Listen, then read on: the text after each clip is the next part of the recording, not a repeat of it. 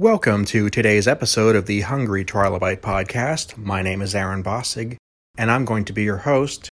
Today I'm welcoming back my former guest Amanda Deibert along with her wife Cat Staggs. They are a comic book writer and artist, and I am really excited to talk to them. This episode, I'm hoping, is going to be the first in what I hope is a series of sci fi couples segments. Before we get started, I do feel like I should bring to your attention a few technical issues which affected the way this episode turned out. I regret this because we had a great conversation, and unfortunately, not all of it is going to come through in the final product. There were a few moments where the bandwidth between Cat and Amanda and I was not strong enough to pull through, and we lost some of the audio. I tried to edit it so we could get the original intent of the conversation back, I was mostly successful, but there are going to be moments where the audio sounds very pixelated, and there are going to be times where we just have to cut out certain segments, and that makes the episode shorter than I would have liked. But these are two fantastically talented ladies, and I really did enjoy the conversation we could get out of this. So let's get started. Back on today, we have one of my favorite comic couples, Amanda Deibert, and today, Cat Staggs. How are you both doing this afternoon? Good. Hi, good. How are you? Uh, we're I'm doing fantastic here. I'm glad to have you back. Uh, trying to get up a, a bunch of these couple sessions up for the Valentine's Day holiday. Um, Amanda, I can't thank you enough for being on last time because your episode was one of the most popular I did at that point. and we got to talking so much, and I kind of felt bad because we were talking about Cat and she wasn't there, and I really wanted a chance to talk about her artwork too um, and we were talking about the, the possibility of creating as a couple. And I'd like to get into that a little more if we could. Sure. Uh, so you were talking about your creativity feedback sessions where you'll start bouncing on your ball and you she starts sketching and uh, what is that like when you're actually right in the moment there I mean, it's great. The the lovely thing about us working together is that we have a very natural shorthand. You know, I I can do like when we're working on an actual comic book together, I can go a lot more sparse in the descriptions. I can leave a lot more to chance because I know that she knows what I mean because you know we've been mm-hmm. together a long time we have this lovely shorthand. And then also like I'm right in the next room. So if she has a question, she can be like, hey babe, what. What does the sentence actually mean? Yeah. It is. And then, you know, just in general, I think, you know, in us working in the same um the same field but different elements, it's easy for us to even things that we're not working on together to run something by, hey, if I did this, would that you know, does that does that work in your mind? Or she'll say, you know, I did these two different sketches for a cover. Which one do you like? Or like I was thinking about this or this, and it's like that's it's, also very yeah, nice. Being able to get the the instant feedback from someone you trust is really great. And I I noticed like I'm thinking, for example, when I see Amanda post something online that she really finds interesting, um, it'll be you know, a funny joke or a neat illustration or something, and then I look at Kat's cat's work, and you have a very pulp-ish or, or, or very vintage style to a lot of what you do, and that's what I love about it most, honestly. Thank you. Thank you. And I that's great. That means I'm doing what I'm supposed to do. yeah. Well, um, even if it's wrong, I still like it. uh, but yeah, I can see how that you, you, two would relate to each other that way.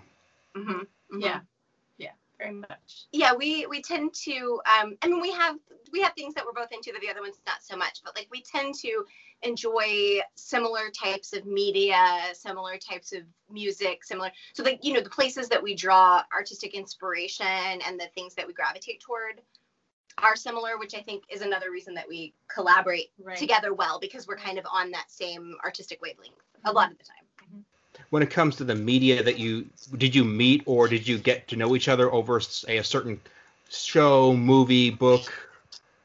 Was there something that you connected over? I mean, we did watch a lot of films together. Yeah. Early in dating. Yeah, we did. We watched a lot of movies. A together. lot of movies together. Um, I had to sit there and name them all, I don't think I could. there was a lot. We did, yeah. I would say like our in our early dating time, we definitely spent a lot of time going to films together or watching films together um, Mhm. at my house when you came to visit. Or, Yes. yeah. So yeah, it's that that's definitely that definitely was a big part of our relationship. Realizing that we liked the same things, that we could Mhm. spend time together Mhm. doing the same kind of things was very helpful. Yeah. I think when you you watch something, especially movies in particular, because they're a singular experience, Mhm. sometimes that just becomes part of the movie for you. Is that you know you saw it for the first time with this person, and that can be very good or very bad depending on how that person affected your life. Right. Right. Right. Right. Yeah. Yeah.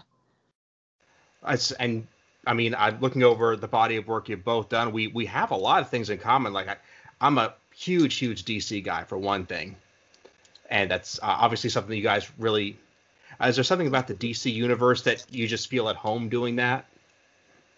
Oh, absolutely. Yeah. I I absolutely grew up as a DC kid. I was Wonder Woman, Superman, Batman. That was that was my growing up. And uh, uh, I've always gravitated towards DC. Mm-hmm. I mean, we both we both like and enjoy other other universes as well, Marvel and and and beyond. But I think we both kind of first and foremost DC is kind of home base for us both in work, but also in um, media that we consume Right, or what we read, what we watch. It it tends to be tends to be DC first. Is there something about it in particular that you just feel like that's that's what what grabs onto you? Hmm. Um, I don't know. For I, I, I, I always just related to those stories more. I'm, I, I don't know. It's not like I didn't have access to anything else. I read, I read Daredevil for a while. I read, I read um, some Spider-Man, but I, I really always gravitated towards the DC stories. I, I couldn't tell you why. It was just what I liked. You know Mm-hmm. where I, that was my, I, I imagine it had a lot to do with visuals for me too. I liked the design of, you know. The design. Yeah. Well, I mean, again, I was talking about how you you're really into vintage and, and retro ideas, and DC characters tend to be older. They, they tend to have been made in the, the golden age or the very early silver. Right. So I can see where that's coming from. Yeah. Yeah. Yeah. That's that is probably what it is. DC is also not afraid of using characters as archetypes or uh, as as very Right, broad right. strokes. And I know from your feeds, your your Twitter feeds, you're both very into lifting up and, and inspiration and hmm Yeah. the the, the nitty gritty that's, for example, the Spider-Man gets into, where it's like you care about that particular character and his problems right then. And there's a place for that, Right. but Oh, absolutely. Absolutely. it's not the big picture stuff DT, DC likes to play with. Right. Right. Right. Have you tried to make your own characters for just your own personal, without trying to pitch them for work? Um, well, yeah. I mean, we have we we have developed things ourselves that mhm. that we're still Mhm. you know putting things together but yeah we've we've worked on our own hero type things non-hero type things you know Yeah, we have we have a slate of I guess we'd say like creator own concepts, characters, stories that we would like to do. The the tricky part gets into finding time where we're both not already committed to other projects so that we have the time. Because obviously you know when you're doing your passion projects those get put on the back burner every time that you're working on something with a pressing deadline. And so it's um it's definitely something we enjoy. It's definitely something we want to do more of uh, for us a lot of times it's it's the time element it's both of us working we also have a young daughter who you know it's the pandemic so she's doing virtual kindergarten so one of us has to be with her while the other one's trying frantically to get some work done and then we Mhm. tag out and Yeah. you know so it's the time is really the the trickiest part of that for us It, I can definitely relate, as can almost any parent who's on here sure right now. And Yeah. that was something we brought up last time is that the, the idea of working during the pandemic is difficult, for sure. yes Mhm. Mhm. absolutely Creative work where you don't necessarily have measurable deadlines and measurable goals, it's a very qualitative process. That's got to be extra hard. Well, also in in in getting in the right headspace. Mhm. I mean, this this we've all faced a year of unimaginable stress, and and getting being able to to create something in that is really difficult. There are days where it just isn't happening. Mhm, You mhm. know. I mean, um, at many other jobs, again, not to disparage any particular person, but you you can just you can crunch the numbers a little more. You can move a couple extra boxes, and you'll get closer to your goal. But if you're in a creative space and you're not, it's not happening. It's just not happening. Yeah. That, yeah. There are definitely days where I feel like my my drawing arm is broken. Yeah. just nothing com- nothing computes. I mean, the thing is, you still have to get it. You know, we still deal in a world with deadlines. We still have to get it done. You know, the pages are due when the pages are due. Right. So we have to, you know, there's still a, a bit of like just through. get through it and do what you need to do, pull an all nighter. And you know, it's it's a privilege too, right? I mean, we're lucky enough that we work as creatives for a living. That's a a dream for many people. It's extremely difficult. There were a lot of lean years of working multiple jobs and we're not making any money in order to Yeah. in order to get to a point where that is what we do for a living. But it is, you know, I'm always very aware that it's such a privilege to be able to do what we do. Um, and it is, it is really challenging some days, you know, when I, when you're having to jump out of like helping my daughter, you know, deal with like her math or, or science project or whatever, and then going back into like, okay, but I need to like find a, a moment to squeeze out two pages and get in a flow and, you know, write dialogue that doesn't sound clunky and you know it's it that is it is a challenge to like move back and forth between those headspaces versus getting nice quiet uninterrupted time where you can sit with your coffee and really ponder what you want to say. It's just Yeah. it's just not possible right now. So you really just have to go okay i just gotta like be creative right now. And when you were told that, you know, you get to be a mom and you're going to help with the homework and you, you're you're on board with that, but nobody ever tells you, yeah, you're going to have to do that while figuring out the iPad settings and how the, where the Zoom meeting works and the stuff that gets in the way Uh-huh. of all the homework. Yes, yes. Yeah, there's a lot of there's a lot of the minutia of just I mean, and obviously this is something like before this year none of us had done. So we're all learning Mhm. together. The teachers are learning, the kids are learning, the parents are learning. So, you know, we're all getting I think collectively better at it. But it is a very bizarre it's just it's just weird. I mean, as we're and we're all we're all in it. We all have different situations, but like I don't think it's not weird for any of us. Mhm.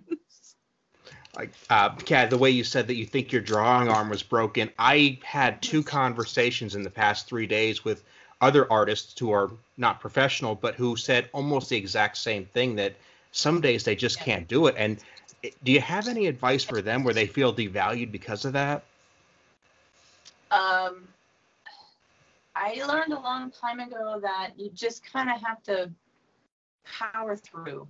I, I, I mean, like like Amanda was saying, is like there are deadlines, and they have to be met. Um, so it, sometimes you just have to um, push through, and hopefully the wall will break. And if it doesn't, then you wake up the next day and you you go at it twice. It's hard to try and catch up. I mean, that's all you can do. It's like it and do you think it's it's fair to say that the parts that you're most critical of some people don't even see Absolutely. For sure. Absolutely. There'll be some little thing that just for me, that's all I see when I look at it, you know, but someone else probably wouldn't even notice. Well, you know, you know. I mean, that's the thing is when you're an artist of any kind. You know, it's the same thing. I can look at it. I can look at something that I've written and know that there's something that I need to rewrite. There's something that even somebody's like, "Oh, the story works." It's like, no, I I can do better. I know I can. There's a little something I can do that will judge it, and I think that's Yeah. you know, some critiques can be too harsh, but sometimes it's because you know something that the rest of us can't see. Right. Right. And and nothing. To be honest, if an artist tells you a piece is finished, they're lying because nothing is ever finished. you can always do it better. When in doubt push it out yep. Exactly. Exactly. I, I bring that up because when, when I was talking to these people earlier this week, I, that that was exactly what I felt like saying. But you know, I am not an artist I at just- all, at least not a visual one. Yeah, it's not easy.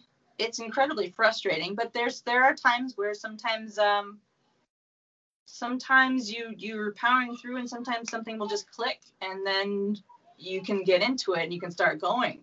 But like I said, sometimes it doesn't, so then you just walk away and come back tomorrow. you know. That's all you can do. Have you ever had a situation where you're working on something that just seems to be all wrong, and then one stroke of the pen makes it perfect? Oh yeah, absolutely. I I recently just did a, a commission. I ended up drawing it um, four times before I finally got it where I wanted it to go. Wow. So It's uh, that that amazes me, just being able to start all over and and have the attitude. So that's that's real positivity. Yeah. Well, um, Amanda, when we spoke last time, you gave your contact info and your your social media info so people could follow you. I haven't had the chance to ask Cat that. Uh, Cat, when we get somebody uh, on here who wants to follow your work, where can they find it? Um, I have a website which is catstaggs.com. On Twitter, I'm just at catstaggs. On Instagram, it's catstaggs official. And um, I have a Facebook page. It's it's like Nine Lives: The Art of Cat Staggs or something like that. I'm going to make sure all that gets into the show notes too, so we can make sure that gets uh, pushed out. Yeah, it'd be great. Thank you. Not a problem. Not a problem at all. Um, one last question, just before we wrap everything up. If you two were going to design something different about the DC universe, something that exists but you'd like to change it, you have carte blanche, no judgment. It can be serious or funny. What would you want to do? Wow, Oh my god, I don't know if I have an answer to this. I don't either. That's okay. I mean, really I, don't. I mean, I guess my like general would just be more lesbians everywhere. Right. Like, Yeah. Okay. Yeah. Like, that woman le- back. like lesbians in every book, just lots of lesbians. Yeah. I'll go with that. I'll go with that too. I'll, that'll be my answer. And we might have a title for the episode now. Lesbians, lesbians everywhere. Yeah, here we go. Okay. Well, again, thank you guys so much. I really appreciate this, and I hope to talk to you guys soon.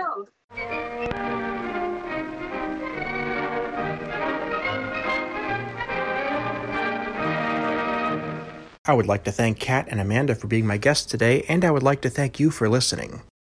For the community part of the show today, I want to send a shout out to the local comic book stores of the world. Places that keep shows like this in business, and the places that right now may be having trouble because of the world situation. If your local comic book store is having some extra difficulty or needs to be spotlighted in order to let people know about the awesome stuff they're doing, please give me a shout out at bossigpodcast at yahoo.com. Don't forget you can subscribe to this show on Apple Podcasts, Google Podcasts, SoundCloud, Stitcher, Spotify, YouTube, and we are syndicated on Realm of the Mist, a fantastic podcast network. Thanks so much, and we'll see you next time.